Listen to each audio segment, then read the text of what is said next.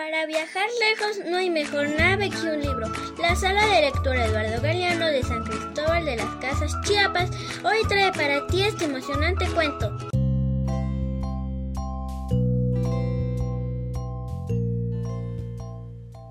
Espejito, espejito, de Vivian Mansur. Espejito, espejito, ¿quién es la más hermosa del reino? Le preguntó la bruja malvada al espejo mágico. El espejo, que estaba obligado a decir la verdad, observó atentamente esa cara un tanto regordeta, esos ojos un poco separados y esas cejas pobladas. Tenía la boca grande, un espacio entre los dientes delanteros y el cabello suelto, esponjoso y algo salvaje. Ese día, el espejo mágico se atrevió a hacer algo diferente. Contestó con otra pregunta. ¿Por qué quieres saberlo? Porque yo quiero ser siempre la más bonita. Mm, te propongo algo. ¿Una cirugía plástica? Claro que no. ¿Qué haces todos los días? Bueno, me levanto un poco tarde, me hago pedicure y manicure desayuno abundantemente y después me dedico a investigar entre las mujeres del reino quién engordó, quién adelgazó, quién se casó y sobre todo quién es más hermosa que yo, para intentar hacerle todas las maldades que surjan de esta cabeza que ahora ves. ¿Acaso me lo estás impidiendo? Empezó a alzar el tono de voz conforme hablaba. No, por supuesto que no. Pero permíteme sugerirte algo.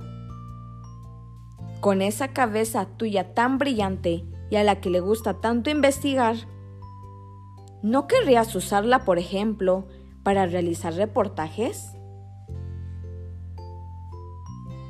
La bruja quedó desconcertada ante la propuesta del espejo mágico y decidió terminar esa extraña conversación. Tocó al espejo porque era de alta tecnología y pantalla táctil, y lo apagó. La duda le estuvo zumbando en la cabeza algunos días, hasta que decidió meterse un curso virtual de periodismo.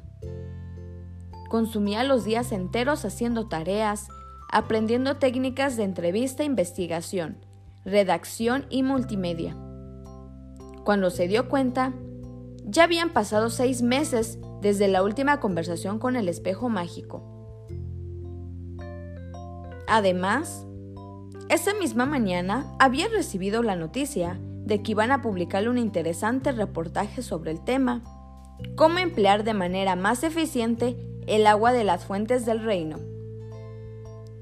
Se tendió en la cama, tomó el espejo, lo encendió y apareció en la pantalla su imagen. Después escuchó la voz que siempre contestaba sus preguntas. ¿Qué deseas de mí? ¿Sigues queriendo saber quién es la más bonita del reino? No. Eso ya no me interesa. He tenido otras ocupaciones. Lo que quiero saber es cuánto debo cobrar por un artículo que van a publicarme en el periódico local. Querida amiga, eso no te lo puedo contestar yo. Pregúntale a un colega. Pero antes de que me apagues, déjame decirte algo. No importa si eres la más bonita. Lo que importa es que ahora tú eres la más interesante. La bruja sonrió y apagó el espejo mágico. Ahora tenía muchas cosas en qué pensar.